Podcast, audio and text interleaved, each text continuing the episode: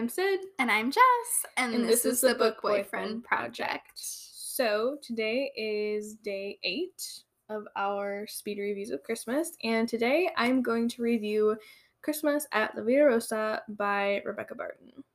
Um, this is my big dud of this series, miniseries, review session, whatever. Um, so I found this one on Hoopla. And when I went to go find it on, like, Goodreads, I couldn't find it on Goodreads. And the only thing that popped up is, like, some sort of, what is this? What flag, what language is this? I don't know. I don't know. It's some sort of, like, foreign country version Amazon, of Amazon. Asia Pacific. Oh, Indian? Okay. Yeah. So this book was not great to begin with, but I feel like it's just a little funky.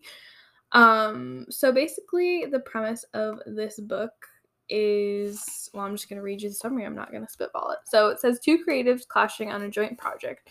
Surely it's too cold to shut each other out, especially on Christmas Eve.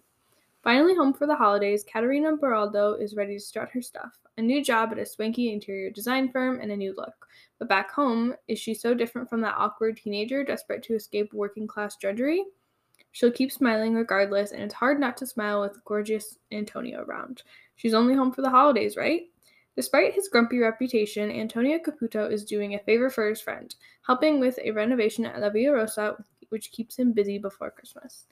But how will he concentrate with Caterina, the sophisticated city girl, distracting him? He's here to work. It's what he does best. But that body, her ideas, and that sexy smile, this isn't going to be easy. So this had the makings of, like, a really great, like, sweet, small-town, home-for-Christmas romance. Sounds like it? Yeah.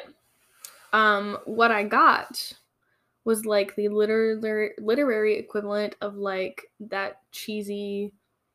What is this line from? It's from a show or a movie. It's like, "Do me, Marco." What is that from? Oh, it's from Anne and the French Kiss, isn't it? Maybe. I think so. Because Meredith is going to go to Italy and Rashmi's like, oh, you think anything they say is sexy? Oh, maybe it's not. I don't know. But, like, it's the literary equivalent of that. It's just bland and kind of tasteless.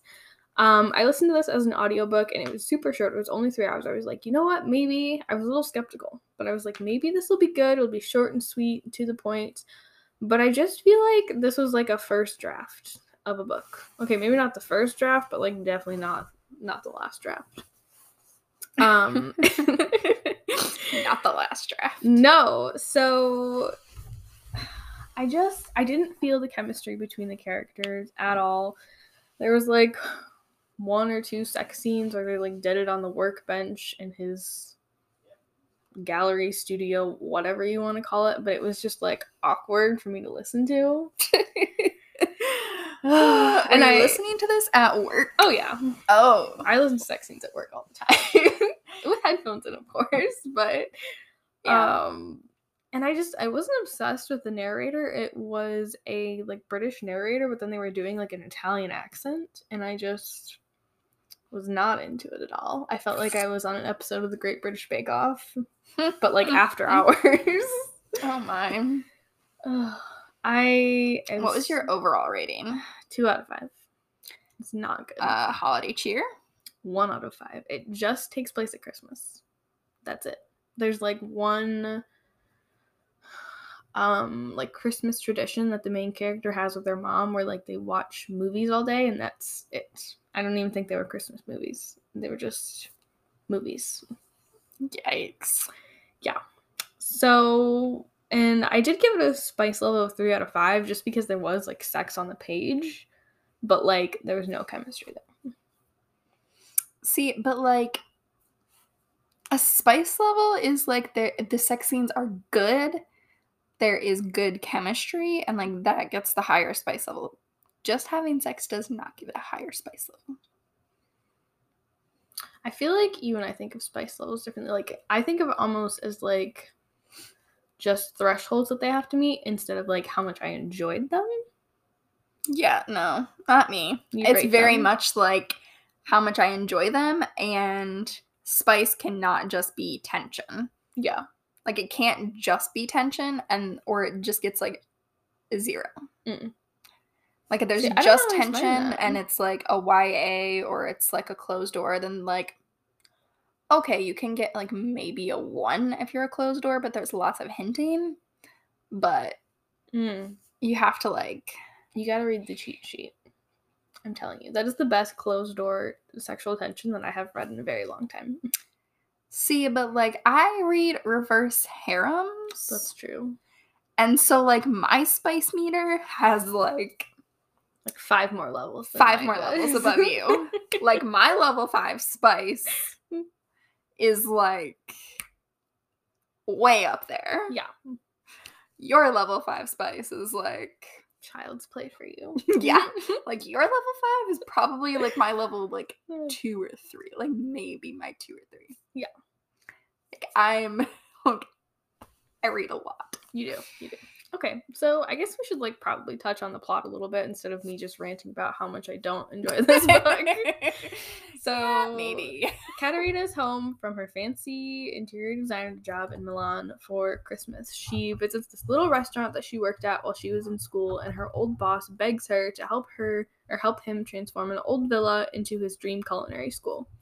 The only catch is that Caterina has to work with grumpy Antonio, who is brilliant, who is a brilliant artisan.